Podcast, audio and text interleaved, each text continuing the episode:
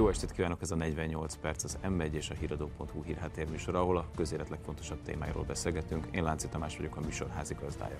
2023 utolsó adásában a mögöttünk álló évet értékeljük vendégeimmel Fodor Gáborral, Horváth Józseffel és Kálamista Gáborral. Köszönöm szépen, hogy elfogadtátok a meghívást. Jó estét, jó estét. Nem is rablom az időtöket, kezdjünk vele.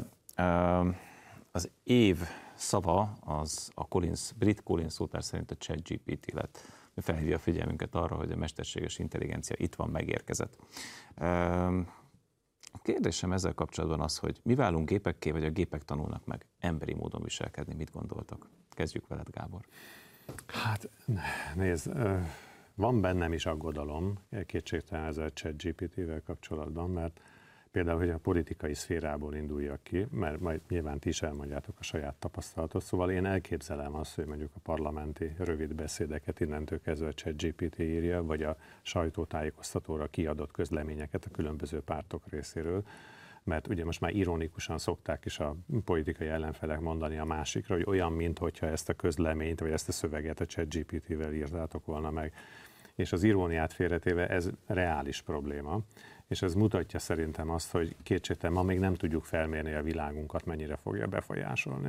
De, de ezzel együtt, meg azért általában azt gondolom a technikai vívmányokhoz való viszonyulásban is, hogy ahogy annak idején az automobil esetében, ugye tudjuk az első autók előtt azt mondták, hogy zászlóval kell egy gyalogosnak menni, mert olyan veszélyes üzem, ahogy annak idején a számítógép kérdésében, meg a televíziónál, hogy féltünk tőle, hogy tönkreteszi az embert, oda láncol minket hozzá, megszűnnek az emberi kapcsolatok. Tehát erre mint veszélyre figyelnünk kell, de másik oldalról szerintem, ha van elég eszünk, fogjuk tudni kezelni ezt a problémát.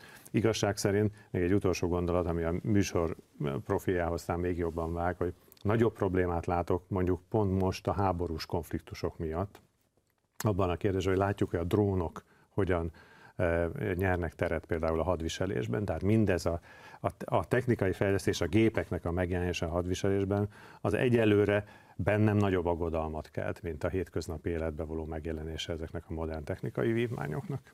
Van ennek azért veszélye, hogyha most megnéztétek az utóbbi hónapok arról voltak híresek, hogy Hollywoodba sztrájkolnak a, az írók és a színészek pont emiatt. Mert Ugyanaz hiszen, a. Mert hiszen gyakorlatilag nagyon hasonló minőségben, sőt, néha mi is próbálkozunk egyébként vele, de még mi azért nem alapozunk rá. Tehát a jó minőségben tud megírni forgatókönyveket. Tehát nagyon, nagyon érdekes technikai megoldások vannak, ma már nem kell egy színésznek ott lenni a forgatáson, hogy ő teljes alakjában megjelenni és eljátszani egy, egy főszerepet vagy egy szerepet. Tehát azért van ennek veszélye, tehát én azért azt gondolom, hogy ezt nem, nem lehet valamilyen keretek közé szorítani, és én, én nagyon-nagyon ritkán értek egyet a hollywoodi mm, gondolatmenettel, sőt azt gondolom, hogy egyáltalán értek vele az egész egyet, ami ott történik, de ebbe azért kénytelen voltam osztani azt, hogy ez nem tudod eljutni, hogy két ember fog ülni majd egy szobába, és ő leosztja ezt a világot, mert neki éppen erre lehetőséget. Tehát azért megvan ennek a forma, és arra a kérdésedre, hogy az ember vagy a mesterséges intelligencia, azért azt ne felejtsük, hogy az ember, hát mi alkotjuk, tehát nyilván, hogy mi szeretnénk azt, hogyha mi irányítanánk ezt, és nem irányítana minket. Persze az ember habitusától, de azért attól függő emberre tud lustulni ebbe, tehát hogyha nem neki kell leülni, és ahelyett őt más tud csinálni, és ezt jól tudja használni, használni fogja én is néztem néha a parlamenti felszólalásokat, tehát volt egy-két olyan, amikor én azt én komolyan mondom, kinevettem, tehát mondjuk ez azért az nem baj, ha megír valamit egy mesterséges intelligencia. Az se baj, ha valaki elolvassa, az se baj, ha érti. Tehát, hogyha ebből valamelyik szár hiányzik, azért nagyon mókás dolgok történnek ebből egyébként, és hogyha szétnéztek az internet világában, azért tényleg nagyon munkás dolgok tudtak történni, de az irány nem ez, az irány az, hogy erre nagyon komolyan fognak alapozni, és nagyon komoly dolgokat fog az emberi kreativitás kárára majd egyszer előbb-utóbb elkövetni. Fodor Gábor már pedzegette a háborús technikai alkalmazását a mesterséges intelligenciának. Azt gondolom, hogy a nemzetbiztonsági vonatkozása a mesterséges intelligenciának az felbecsülhetetlen. Vegyünk csak egy olyan egyszerű dolgot, hogy minap néztem egy felvételt a YouTube-on, és nem tudtam eldönteni, hogy amit látok, az valóság, vagy a mesterséges intelligencia generálta. Joe Biden beszélt egyébként, furcsa dolgokat mondott, és ott már nagyon nehéz volt elkülöníteni a valóságot a, a, a, a kitalációtól. Szóval összességében milyen nemzetbiztonsági kockázatokat látsz ebben? Én azt gondolom, hogy mint ahogy itt hallottuk már a politikától a kultúráig, a hadseregnél, a titkosszolgálatok világában is ez teljesen új dimenziókat nyit ki, akár olyanokat is, amit idáig elképzelni sem tudtunk. Tehát odáig menően, hogy most néhány példát, az, ugye az oroszok még mondjuk azt, hogy kőbaltás módszereket dolgoznak, ők Putyin esetében egy alteregót raknak oda, egy élő embert. Itt nem biztos, hogy mondjuk az Egyesült Államokban már élő ember kell, mert oda lehet varázsolni. De ezt valakit. most tényként kezeled, hogy Putyin helyett gyakran egy dublát hát, látunk? Halljuk, a brit titkosszolgálatok már sokszor megállapították. Na de a, a brit titkosszolgálatok az nagyon sok mindent, tehát igen, Putyin már legalább fél tucat halálos betegségben meghalt. Igen.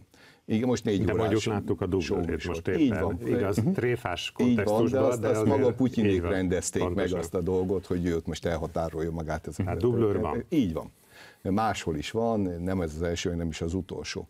De hogy látjuk például az orosz-ukrán háborúnál a drónokat, vagy felértékelődött a drónok szerepe. Ugyanakkor azt is látni kell, hogy ezek a drónok még az első generációs drónok. Az Egyesült Államokban már azt írják a szaklapok, hogy olyan drónrendszereket képesek mesterséges intelligenciával irányítani, ami több tucat drónt egyszerre mozgat, egyszerre irányít, és választja ki ő maga a célpontokat, és semmisíti meg. Ha lelövik ezt az intelligens drónt, akkor ő azonnal átrakja önmagának a szerepét egy másik még repülő drónra.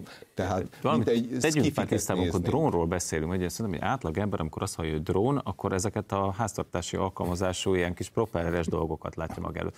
Amikor meg uh, ilyen háborús felvételeket nézünk Ukrajnából, akkor én meg manőverező rakétákat látok. Ez igen, és egyébként ezeket a háztartási vagy gyerekjátéknak tűnő, vagy fiatal felnőttek szórakozására játszó, játszékra alkalmas drónoknál is, ezek katonai bevet tüntetésre is alkalmazzák őket, mert szikszalaggal két kézi gránátot rátesznek, és akkor ezt dobják rá mondjuk egy harckocsira, és beválik a rendszer. Tehát pár száz dollárból egy sok millió dolláros rendszert lehet megsemmisíteni.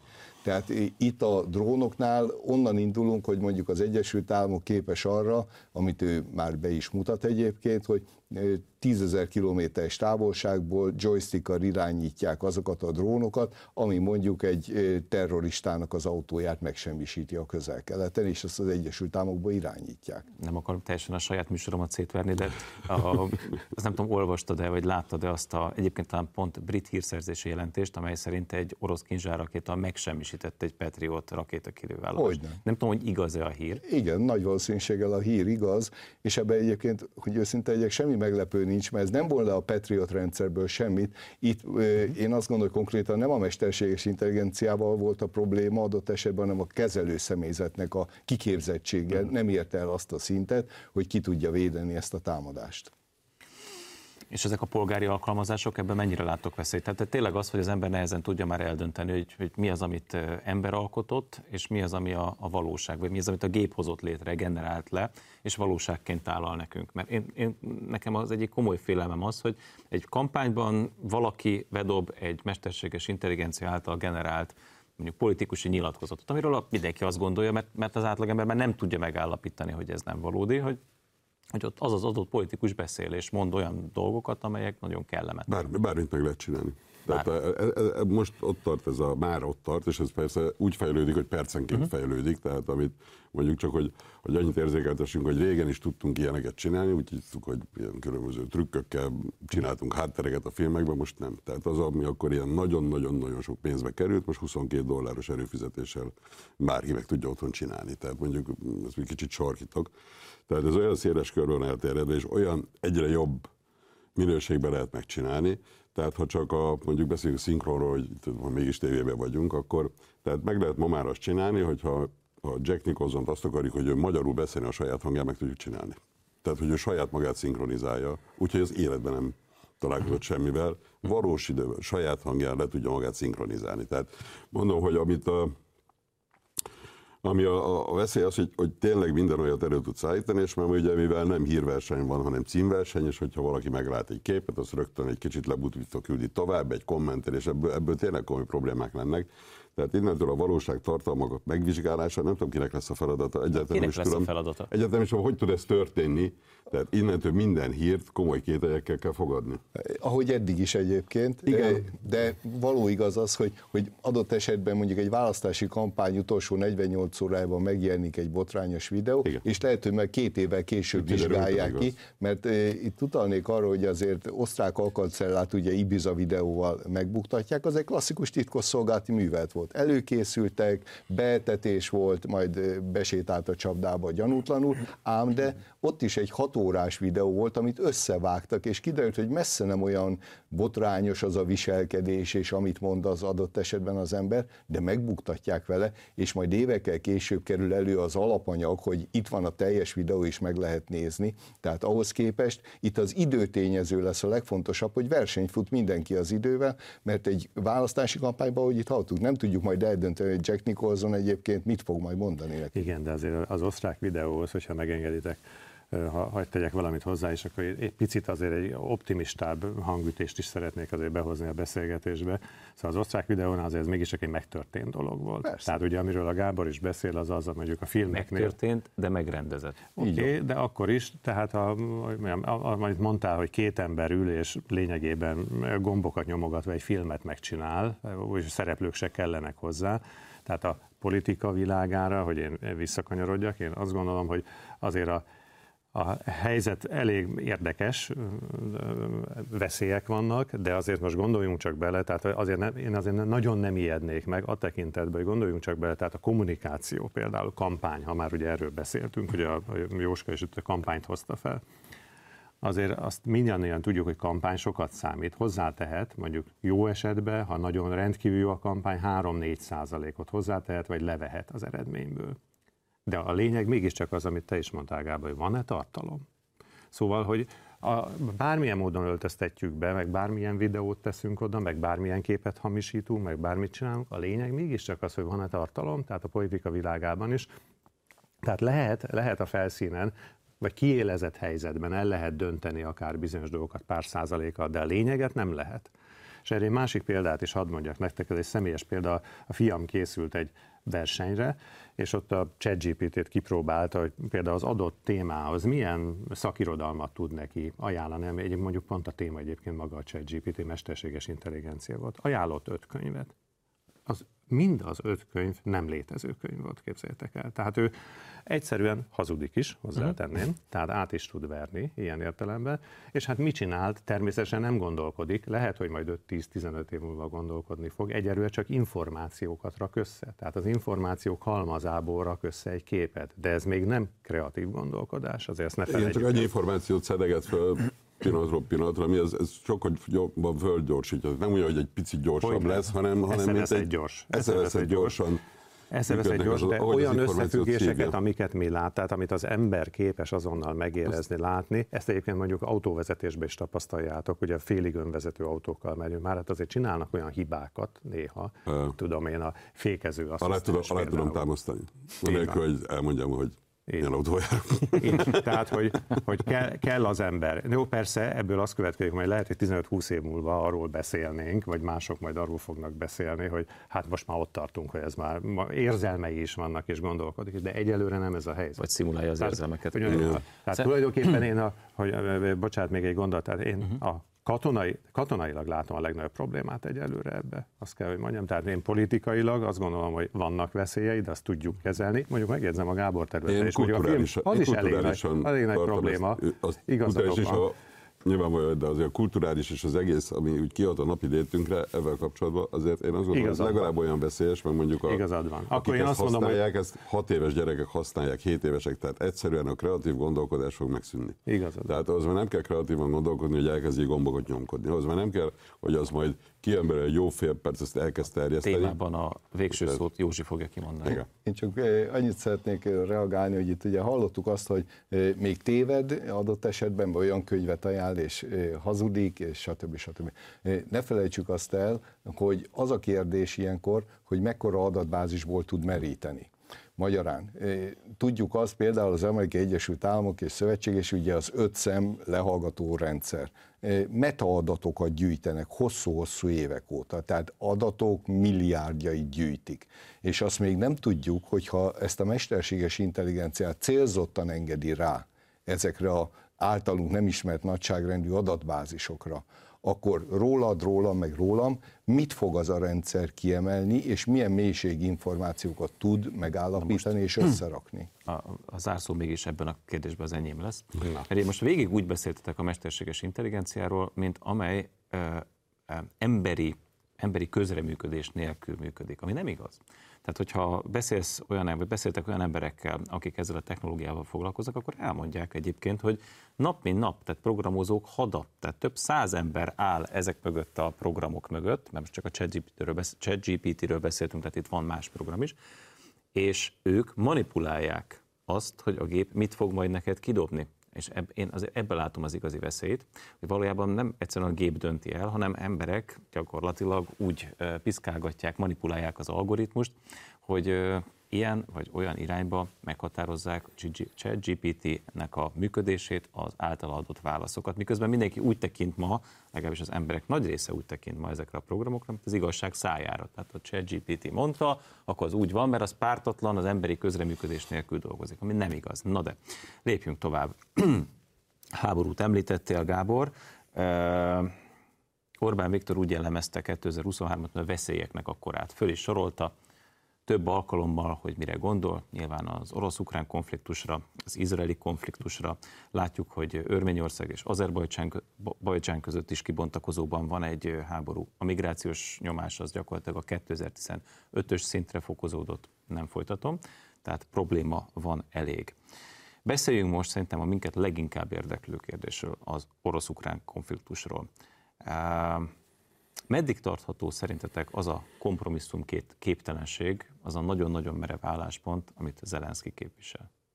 Hát én azt látom, hogy a mostani fejleményekből, amiket az Egyesült Államokból látunk híreket, tehát vita ugye az amerikai képviselőházban arra vonatkozóan, hogy Ukrajnának milyen és milyen, mennyi támogatást adjanak. Európa, az európai szintér, ahol szintén Németországtól kezdve Franciaországon keresztül ugyancsak ez a kérdés vitatott.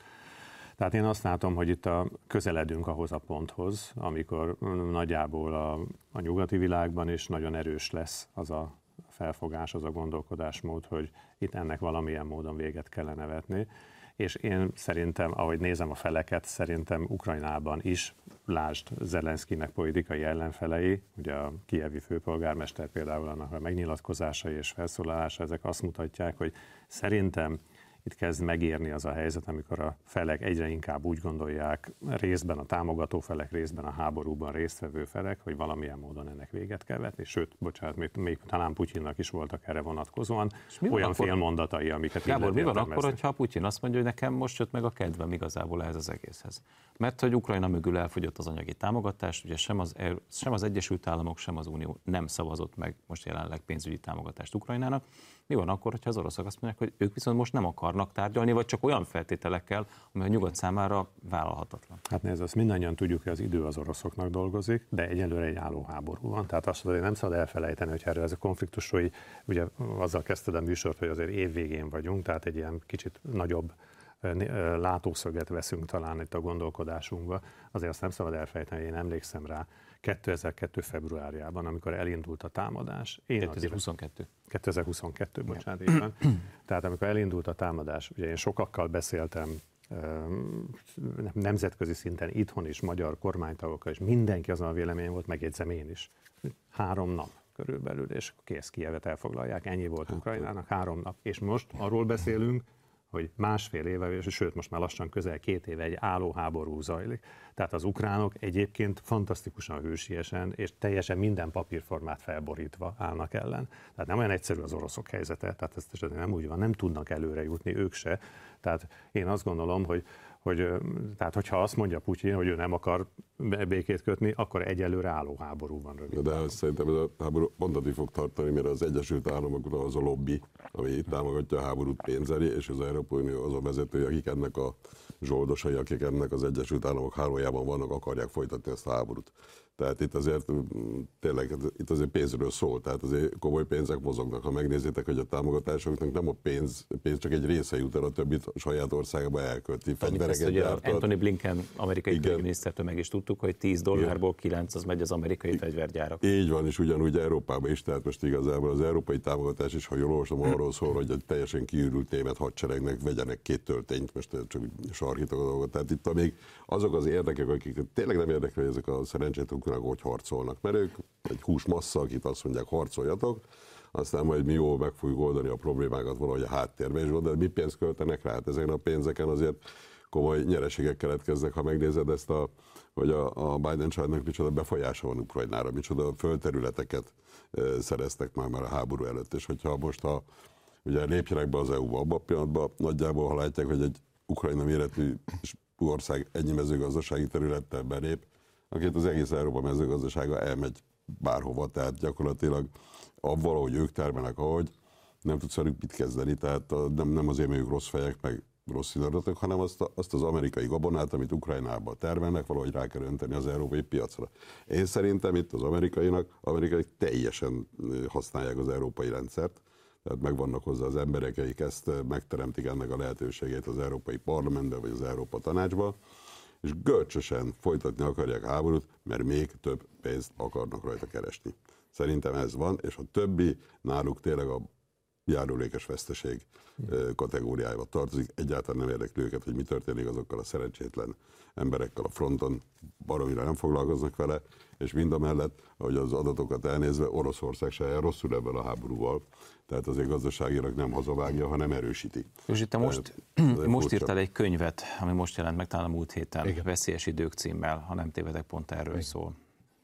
Igen, és most az a helyzet, hogy mind a kettőtök egyetértek, amit idáig elmondhatok abszolút mértékben. Tehát az az, az alaptétel szerintem, hogy az ukrán emberek eh, mint Pilátusok rédóban szerepelnek ebben, és egyfajta olyan eh, szerepet játszhatnak el velük, ami az ő bőrükre megy, de a végén nem az ő hasznukra eh, egyrésztről. Másrésztről a jelenlegi helyzetet, ha nézzük, akkor én azt látom, hogy mindaz együtt, amit elmondhatok, az amerikai Egyesült Államok ezt már nem tudja sokáig tolni, mert közben azért nem beszélünk itt róla, nem soroltad, de a valódi problematika az Ázsiában van az Egyesült Államok számára. Tehát ott van a kínai emelkedő birodalom, amivel valamit reagálnia kell az Egyesült Államoknak a kínai kihívásra. Ezt a Pentagon meg is fogalmazza, hogy titkosszolgálati katonai szempontból a legnagyobb kihívás a számukra az Kína. Márpedig, hogyha lekötik magukat két helyen, és most ne beszéljünk az izraeli konfliktusról, csak az orosz-ukránról és Kínának a kihívásáról, már ezelőtt négy évvel azt mondta a Pentagon, hogy két kihívást egyszerre a világban nem tud kezelni már négy évvel ezelőtt. És ha a jelenlegi helyzetet nézzük, Putyin elnöknek ezt a négy órás monstre eh, sóját, ha figyelme kísérte az ember, azért abban volt sok figyelemre méltó dolog, de kettőt ragadnék ki. Az egyik az az, hogy Putyin azért újra kinyitotta a tárgyalások felé az ajtót, mind az Egyesült Államok, mind az Európai Unió felé. Tehát gesztusokat utalás szintjén. Másrészt eléggé konkrétan megfogalmazta az igényeit Ukrajna vonatkozásában. Mikor azt mondta, hogy hát Ogyessa az egy orosz város, a Fekete-tenger partvidéke mindig orosz volt. Erre mondtam azt, hogy ha olyan feltételeket támaszt, mint például Odessa, ami azt jelenti, hogy Ukrajnát elvágja, elvágja. a tengertől, Így van azért az, az Európai Unió és az amerikaiak számára egy megalázó feltétel. És az ukránok számára egy katasztrófa, hogy elvágják a tengeri kiárattól, mondjuk egy mezőgazdasági szállítások okán. E, azzal együtt én azt gondolom, hogy e, Putyin most abban a pozícióban van, hogy ő most e, álmodhat újra nagyot, tekintettel arra, hogy azért a geopolitikai realitásokkal, még hogyha hibázik is az orosz adminisztráció, de azért tisztában vannak, hogy most Ukrajna milyen helyzetben van. Most egy rövid szünetet tartunk, a beszélgetést majd a hírek után folytatjuk, de tartsanak velünk a második részben is.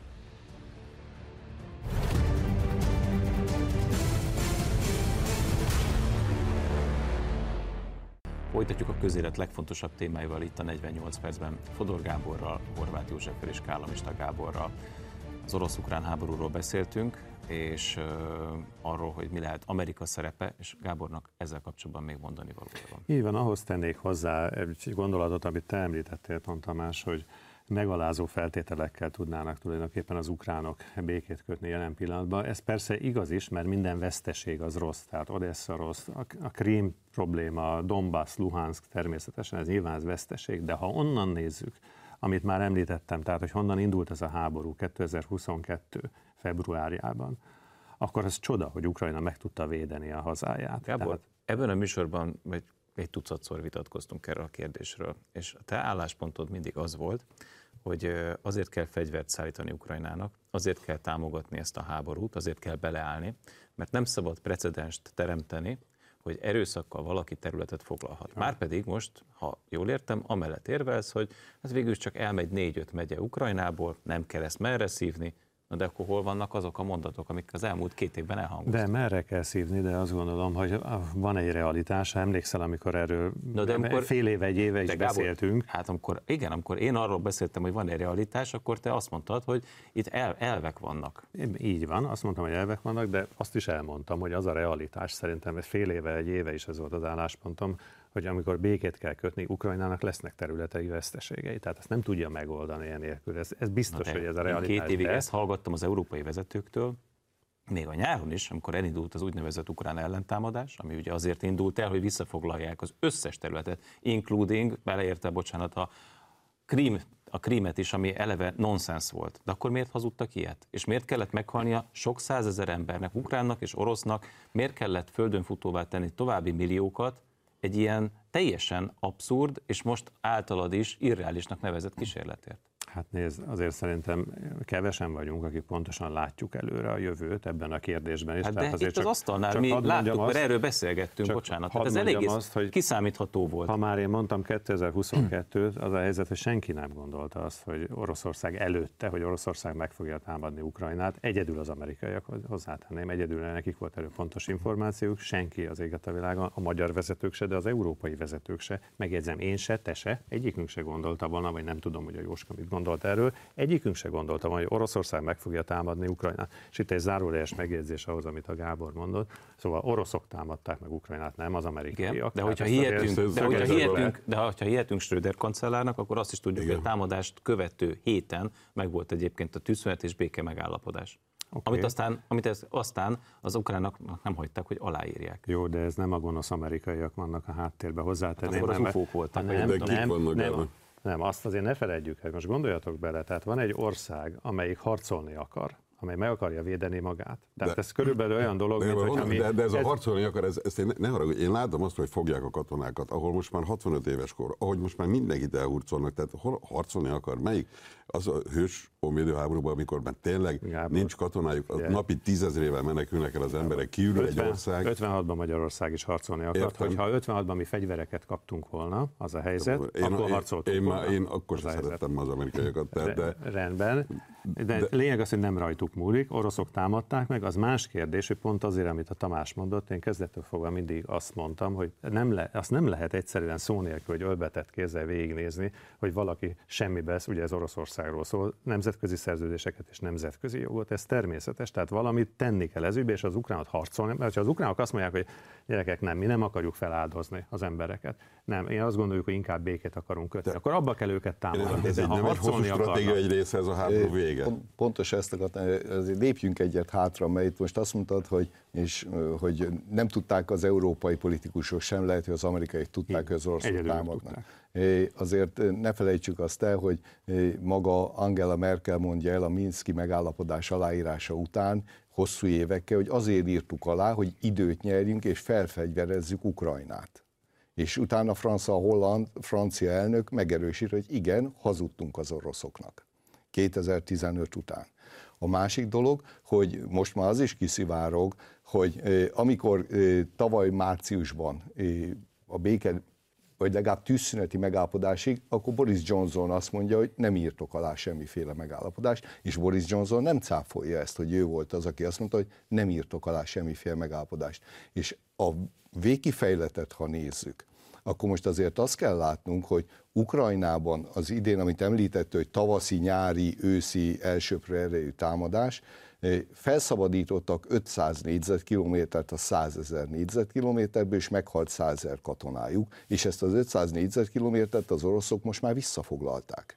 Tehát ezért mondtam én azt a beszélgetésünk elé, olyan áldozatokat hoz Ukrajna, amit hosszú-hosszú évtizedek alatt sem fog tudni kiheverni. Ez Ahelyett, biztos. hogy mondjuk másfél évvel ezelőtt egy értelmes kompromisszum született. Ez, ez biztos sajnos, de hát te, te tudod legjobban, aki ugye ezzel foglalkozó katonapolitikai kérdésekkel és biztonságpolitikával, hogy gyakran hasonlítják az első világháború álló háborújához az, ami most az orosz-ukrán fronton van. Akkor is, hogyha 2000, bocsánat, 1915-16-ban te megpróbálod elmagyarázni a franciáknak meg a németeknek, hogy gyerekek, ezt nem kéne csinálni, mert teljesen értelemben milliók halnak meg, és egy, egy kilométert változik a frontvonal egy év alatt körülbelül ennyi történt. Nem tudtad volna megtenni. Tehát egyszerűen kell egy olyan helyzetnek létrejönni, erről beszéltünk a beszélgetés elején, amikor a felek minden, minden fél felismeri azt, hogy ez értelmetlen, és nem vezet sehová, ami jelen pillanatban folyik, és ez még egy éve nem így volt, úgy tűnik. Igen. Tehát ezt nem lehetett elmagyarázni nekik, azt gondolom. Felelősséget valakinek vállalni kell ezért a sok-sok százezer halottért. Tehát erre majd én nagyon kíváncsi leszek, hogy ki, ki viszi el a balhét Európában ezért a kis kalandért, meg az Egyesült Államokban. No de, itt többször elhangzott, hogy mit mondott Boris Johnson, mit mondtak az amerikaiak, de nem hangzott el, hogy mit mondtak az európaiak. Az európaiak úgy tűnik, mintha szemlélnék és elszenvednék mindazt, amit a határaik mellett történik. Nekem az jutott az eszembe, volt régen ez a film, a Ghost című film, amiben Patrick Swayze meghal, majd szellemként még kísért, és neki kell egy fél óra a filmben, még rájön, hogy őt nem látják. Tehát ő van, de valójában már nincsen. Na, egy kicsit ez az érzésem az Európai Unióval kapcsolatban is, hogy itt téblábolnak ezek az európai politikusok, és a fejük fölött, körülöttük történnek a dolgok. És ők nem alakító, hanem elszenvedője Önálló gondolat nélkül nehéz cselekedni. Tehát amikor meg kell várni, hogy milyen utasítást meg kapok, hogy, igen, meg erő nélkül, meg hogy tényleg egy ilyen, nem is tudom, ilyen kiüresedett butikra hasonlít ez az egész, tehát amikor úgy ötletelve, hogy van, már, van még leértéket ruha, azt majd fölvesszük aztán. Tehát azért azt gondolom, hogy a, ez a döntési hozatai folyamat, ami az Európai Unió belül megy, ez, ez rendkívül káros. Tehát az, hogy egy Európai Unió ilyen szinten szolgáltatja ki magát, fekszik le nagyobb hatalmaknak, és megpróbálja afelé terelni, hogy egyébként nem az Európai Uniónak a gazdasági potenciálja az egyébként a jóléte, hanem hogy ott hogy tud valaki megfelelni, és nyilván ezek egy emberi csoportok, lobbik. Tehát, hogy azt nem, hogy előbb-utóbb fel fogják ismerni, hogy itt mindenki egy kicsit be van csapva. Erre tudnék erősebb kifejezést használni, de ebben a műsorban nem teszem. De ha jól értem, az de... Európai Uniónak az, az összes erőfeszítése arra megy most ki, hogy, hogy ne lepleződjön le. Tehát, Igen, hogy, ne bukjanak le. Hogy ne bukjanak, ne bukjanak le. le. És ezért harag, szerintem ezért haragszanak alapvetően az Orbára is, persze, nem? Persze, hát azért, ha úgy megnézi most az ember a, a mondjuk az osztrák újságokat, tehát azért nem az van, mint másfél-két éve, hogy megnézed azért mondjuk egy német újságokban, tehát azért kiáltványok születnek, hogy most már tényleg elég kapjatok már részbe, hogy azért tudjuk, hogy a német média az egy bizonyos fokú nyomás alatt van abban, hogy a közvéleményt hogy befolyásolja. Tehát azért van nem, tehát már amikor olyan belső feszültség van, amit már kénytelenek erről beszélni. Nagyon kínos, de már beszéljünk róla, hogy mégis hát, ha lenne B megoldás. És hát azért lesznek választások szerintem pont ennek a ennek az oldalnak van ennek rettenetesen nagy tétje, hogy túléri -e. Tehát egyébként a szavazóknak a joga azt mondani, hogy mi nem szeretnénk, hogy ti továbbra is feszültséget gerjesztenétek az életünkbe, és oda kelljen adni a napi bevételének X részét, mert ti nem tudtok egy normális politikai kompromisszumot kötni. Na ezzel akartam folytatni, pont amit ez most a Gábor a végén mondott, hogy hogy azért változik az uniónak a közvéleménye kifejezetten, amire te is utaltál, szóval más az uniós közvélemény, és szerintem itt a fordulópont az valójában ez furcsa módon, tehát pont az izraeli-palesztin konfliktus, tehát az izraeli-palesztin konfliktus szembesítette Európát nagyon durván és nagyon keményen azzal, a tüntetések, ugye a Hamas párti tüntetések szerte minden európai országban, hogy mi a helyzet a migrációs válsággal, a bevándorlási problémával szembesítette az, hogy ez óriási gond, kulturálisan is, szociálisan is, biztonságpolitikailag, tehát ezer tényező alapján óriási gond, és szerintem most van egy ébredés az Unióban, és ezt valóban látni kell, kétségtelen. Ebben az, amit Magyarország képviselt, amit a magyar kormányfő képviselt, az ilyen értelemben az idő igazolta. Hát itt egy, komoly problémát vet magára az Unió a bevándorlás kérdésével, értem. és szerintem itt ebben jön a változás. De ez a változás, De bocsánat, mi, miben érhető tetten ez a változás? A pánik jeleit azt én is látom, de mi, de mi, tehát Kritika éri a tevékenységüket, tehát De, de fájni. tulajdonképpen mi változik? Mert a migrációs paktumon nem akartat, az erőltetik tovább, azon nem akarnak változtatni.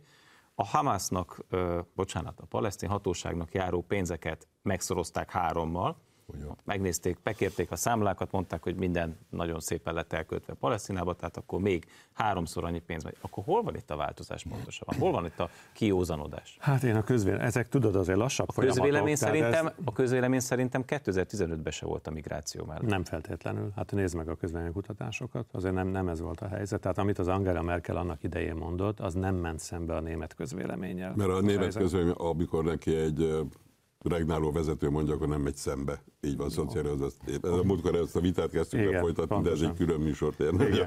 A De, német de ma már szembe megy az a helyzet. Egy ma már része. változott a német része. közvélemény jelentős részben, és változott a francia közvélemény is, hozzátenném, meg, meg nagyon sok helyen. Ugye az a- Hollandiában a kormány bukik, ugye e tekintetben, Hát azt még hozzátenném. nem tudjuk majd, hogy milyen Majd kormány. meg- meglátjuk. tudjuk, nem Legalább tudjuk, de- de nem az a játék megy még mindig, hogy picit változtassunk, hogy ne kelljen alapvetően semmin se változtatni. Hát ugyanezt játszották a hollandok, és hát a, a volt a holland miniszterelnök gyakorlatilag el is ismerte, hogy ő a kampányban bemondta, hogy migráció ellenes, majd amikor megválasztották a szegény hollandok, abban hiszem be, hogy most már megvilágosodott az űrge, és jó útra tért, akkor utána közölte, hogy ja, egyébként semmi nem fog változni. Hát nézd, ez az, amiről ugye beszélünk, a Gábor is utalt erre az európai parlamenti választásokra. Én egyébként nem fűzök olyan nagy reményeket eh, hozzá. Na, Már- attól kinek szurkolsz. A tekint, nem, nem, nem, abban, amit most te mondtál, hogy nagy változás lenne a jelenlegi helyzethez képest, lesz változás szerintem is, de nem hiszem, hogy olyan radikális változás lesz. De ez egy folyamat. Tehát én azt gondolom, hogy elindult egy folyamat, felgyorsulóan indult el most október 7-e után, Nyugat-Európában, és szerintem ennek eredménye lesz. Helyi választásokban is, ezt részben látjuk is már az eredményekben, erre hoztam a holland példát, de más, és máshol is látjuk ezeket, lesz is majd még, szerintem az osztrákoknál is látjuk, hogy mi a helyzet.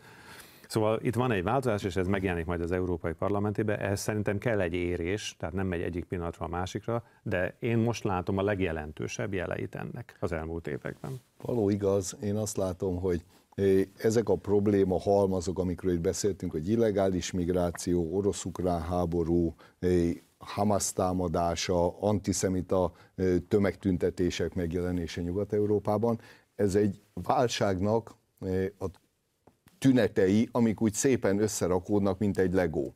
És hogyha ezt a, az értékválságot, mert ez alapvetően azt is jelenti, hogy az Európai Unió nem tudta eldönteni, hogy milyen irányba akar menni, és mit akar ő valójában, hogy az Egyesült Államok árnyékában megelégszik azzal, hogy egy ilyen langyos vízű skanzenbe itt jól el vagyunk, vagy pedig, mint amíg az euró bevezetések úgy az volt, hogy kihívója lesz az amerikai dollárnak, tehát onnan indult eh, akkor még ilyen ambíciókkal Európa, és ezek a válság mellett én most azt látom, hogy a, a közvéleménynek a, a hangulatváltozása az alapvetően abból fakad, hogy kiürülnek a kasszák. Már a német költségvetés is látjuk, hogy sikerül majdnem csődhelyzetbe hozni Németországot, ahol idáig a háború óta mindig a legrigorózusabb költségvetést vitte minden német kormány idáig, és hogyha ezt úgy összerakjuk, és azt mondjuk, hogy most hozzuk be Ukrajnát az Európai Unióba, ez egy olyan lépés, ami a, az utolsó utáni pillanatoknak a lépése.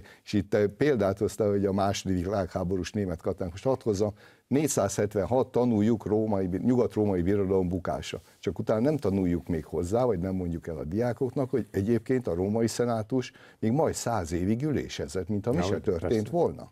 Tehát én most ezt a helyzetet látom, hogy még úgy csinálunk, mint a mi se ez, a, ez a történt Patrick volna. Swayze effektus. Igen, igen. Jön, megy, és azt hiszi, hogy őt látják, de, De már már nem nem. látják. Igen. Na de, eh, akkor beszéljünk a másik fontos szereplőről, mert nagyon rohan az idő, az Egyesült Államokról. Számomra egészen dermesztő, ami ott, ott zajlik. Miközben mindig elmondjuk, hogy az amerikaiak itt leuralták, ledominálták eh, az Európai Uniót, azért van ott is probléma bőven. Gondolok például arra, hogy kevesebb, mint egy hónap van hátra az amerikai elnökválasztásból, és igazából még nem nagyon látjuk, hogy ki fog demokrata oldalon indulni, illetve aki látszik, Joe Biden, az egy egészen hajmeresztő megoldás lenne. Egy 82 éves ember, aki fizikai szellemi képességének, hát mondjuk úgy, hogy nincs teljesen a birtokában. És ö, szokatlan lesz ez a választás több okból is. Ugye először is egy olyan elnök, ugye Trump indul újra, aki, aki már egyszer megbukott. Ilyen, ha hát ismereteim szerint nem nagyon Nem volt, volt még. még.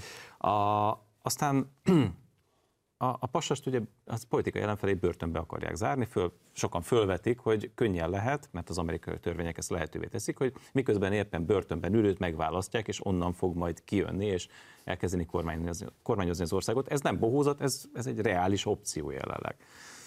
És hát akkor mondom, ott van még maga, maga Biden elnök, aki hát tehát egészen riasztó tüneteket produkál. Na most így futunk neki a 24-es évnek. Mit jósoltok? Csak röviden, mit jósoltok? Mi fog történni az Egyesült Államokban?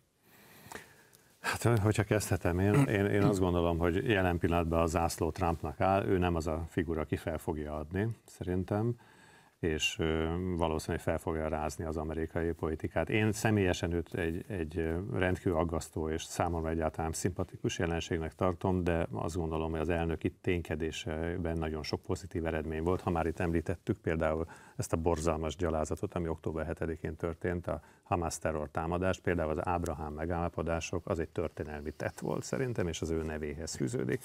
Tehát én azt gondolom, hogy neki áll az ászló, minél többet fogják támadni, annál népszerűbb lesz, az olyan lesz, mint annak idején Horn Gyula, amikor pufajkázták, minél többet pufajkázták, annál népszerűbb volt annak idején 1993-94-ben.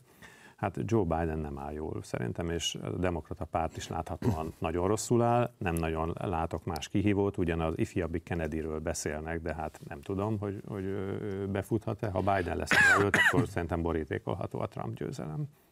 Hát sok mindenre el kell számolni, szerintem a demokratáknak azért nagyon sok mindent meg kéne tenni, hogy az adminisztráció megmaradjon, mert azért az amerikai nép is képes elszámoltatni a választott vezetőit. Tehát, hogyha el azért sor kerül, én mondjuk a, nem, nem cserélnék a Bidennel, tehát a, e, szóval amit így látsz és hallasz, és azért úgy nyitott szemmel jársz a világban, rengeteg barátom él Amerikába, tehát azért e, ott azért nem, nem az, hogy nem jó megítélése, tehát az ő talán a nézettségint, vagy a különböző mérések alapján is zuhan, de egyébként ez sokkal rosszabb, mert már olyanok, akik a legvadabb támogatói voltak is zuhannak ki mögüle, és azért tényleg azt gondolom, hogy egy ekkora ország, a világ vezető rendőrsége, aki a világon mindenhol rendet akar tenni, és akkor egy olyan ember kezében van egyébként, még ha tudjuk, hogy nem az ő kezében hanem mögötte levő emberek kezében az a tényleges. Azért olyanokkal van felvázva, egy rossz pillanatban rátenyerhet egy gombra, amitől rosszabb lesz a világnak. Tehát én, én, én, én, én ellentétben én bírom a Trumpot, legalább őszinte, és legalább kiáll, és a véleménye irányába megy, és nem tett rosszat az Egyesült Államoknak az ő elnöksége. Úgyhogy talán azt ki tudnám mozdítani ezt a holpontról főnek, holpontról főnek azzal ígérete fényében, hogy ő egy nap alatt megállítja a háborút. Igen, ezt akartam mondani, nem csak, hogy az országának nem tett rosszat, de a világnak Világ sem se nem, nem tört ki újabb Igen. háború. Joe Biden alatt meg mindenhol ilyen tüzek gyulladnak. Ilyen. Én már az idén nyáron megírtam egy cikkben, hogy egész egyszerűen Joe Biden méltatlan az Egyesült Államokhoz. Tehát eh, ha megnézzük azt, hogy milyen elnökei voltak és milyen ambíciókkal az Amerikai Egyesült Államokban, akkor azt kell mondani, hogy egész egyszerűen nem lehet elindítani, mert fizikailag nem fogja bírni azt a kampányt, ahol egy nap két időzónán átrepülve három választási nagygyűlésen kell a dinamikus, a fiatalos, Ó, de ezt megoldották 2020-ban is. ha vagy akkor- Itt jön a ChatGPT-vel. ChatGPT, Igen. Hát nem csak az, hát ugye meg Covid-ra hivatkozva az űrgét bezárták egy pincébe, és gyakorlatilag hónapokig ki se jött. onnan. Hát és azért nézzük meg, hogy kiváló alelnökének a visel dolgait, Így tehát hogy ahogy el van tűnve, tehát azért ott sok minden a felszíne fog bugyogni, amikor megszűnik a politikai által nyújtott védelem, és szerintem ez ott a nagyobb para, hogy tényleg egy olyan ö, intézményt járatnak le, amire a világ sok-sok évtizedig vagy évszázadokig évszázadokig tisztelettel tekintetne, ez Biden szépen besöpörte a szőnyeg alá, azt most van valami Meg nagy rakás, vagy itt Trump se kiderül. lehet büszke a kapitóliumi cirkuszra megjegyzem. Hát azért az most már kiderülnek pont ezek a dolgok a kapitólium ostroma kapcsán is, hogy messze nem azokat a képeket láttuk, ami a valóság volt. Másrésztről én azt gondolom Trump elnökségével kapcsolatosan, hogy mivel ő az üzleti szférából jött, elkövette azt az alapvető hibát, hogy mondjuk az adminisztrációt nem uralta a négy éve alatt, és főképp a külügyi és a titkosszolgálati világot nem uralta. És ezért mondja ő azt most, hogy ő nem fog bevezetni diktatúrát, csak az elnökség első napján, amíg kitakarítja azokat, akik nem valók oda. Tehát Ez azért lesz érdekes egyébként, mert ha megnézitek a legutóbbi választásoknak az eredményeit, akkor Washington DC-ben, tehát, ahol, tehát a kormányzati centrumban ugye 95%-ot szerzett a demokrata párt. Magyarán azt jelenti, hogy a Trump által uralt adminisztráció 95%-a ellene az ellene szavazott. Igen. Tehát a- Good luck. Meglátjuk. Na de Amerikáról beszéltünk, akkor beszélünk egy kicsit a dollárokról is, így zárásképpen. E, tulajdonképpen, ha jól értem, a magyar belpolitikában 23-ban semmi más nem történt, mint hogy a baloldalnak a működési mechanizmusa lelepleződött. Tehát egy részletes és beható képet kaptunk arról, hogy hogyan zajlik a finanszírozás, milyen működési mechanizmusok vannak, ki a megrendelő, ki a végrehajtó, ki a beosztott. Most szerintetek ez elég súlyos dolgok derültek ki. Tehát külföldi pénzek, magyar politikusok, elég kemény. Ki fogja ezt túlélni az ellenzék soraiból 24-ben? A DK.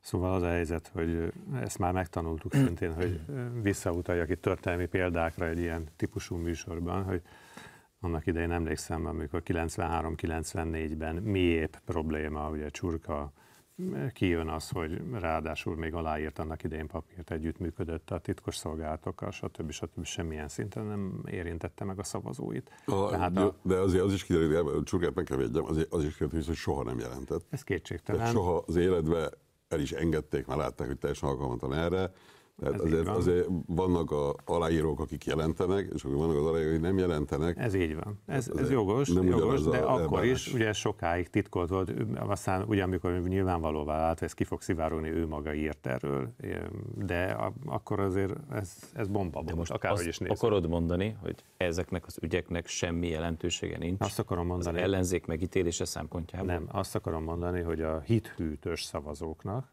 azoknak nem számít ez. Hát, aki, aki radikális törzszavazó, a baloldalon radikális törzszavazó a DK-nál van, azt gondolom, tehát a DK-t nem fogja érinteni, szerintem egyáltalán ez az egész dolog. Ahol bizonytalan szavazók vannak, azoknál a pártoknál, igen, ott lehet probléma, mert a mikroadomány, a gyűjtés, ami nem egy lezárt ügy még, mert azt gondolom nem látjuk a végét, hogy ott valójában mi történt, és ez még át fog húzódni a 2024-es évre, az egy komoly, az egy komoly skandallum, ez kétségtelen. És az biztos, hogy kisebb pártokat szerintem érinthet. Nagyobb hithű közönséggel és bázissal rendelkező ellenzéki pártot nem fog érinteni. Hát fel, fel biztos nem húzza. Tehát abból nyilván hogy a DK politikai hasznot húz, hogy rátolja az egészet a kisebb pártokra, hogy viaskodjatok, majd aki ide akar jönni, az jöjjön ide, mert mi tártokkal fogadjuk. Tehát a DK nem ügyetlen ebbe, hogy ő hogy verje szét a saját szövetségeseit, tehát most nem a szavazóról, de a saját szövetségeseit hogy hitessen. Elverjük valamit, utána meg hogy darálja le őket. Tehát nyilván ez egy hosszabb politikai, bár nem vagyok se politikus, se politikai elemző, tehát egy hosszabb politikai terv része, hogy ő hogy tér vissza, mert én azt gondolom, hogy egy 2006-os összödi beszéd után az ilyen embernek nem vagy a közéletbe, vagy a magyar politikában, hanem egészen máshol lenne a helye. Tehát aki becsapja a szavazóit, aki becsapja az egész országot, hamis adatokkal, hazugságokkal választást nyert, annak nincs köze a nem lehet köze a magyar közélethez, erre fel, de azért mégis össze tud szedni egy 6-8 százalék, 10 százalék szavazót valahonnan, valami oknál fogva, akik azt mondják, hogy rászavaznak, és ebből kiválóan elér, és szépen ledarálja a hozzá egy listán induló barátait, és azt majd, azt majd az ő lelkismeretével elszámol. Tehát ez, a, ez a, az a baloldal dolga, hogy maradt-e még pénz, nem, hogy osztják el, maradt-e apró karácsonyra egy beegdire, vagy nem, tehát vagy jön új. Urak, nagyon szépen köszönöm, hogy itt voltatok, még nagyon szívesen folytattam volna ezt a beszélgetést, viszont most csak ennyi fért bele a 48 percbe. Köszönöm a figyelmüket, áldott karácsonyt és békés új évet kívánok!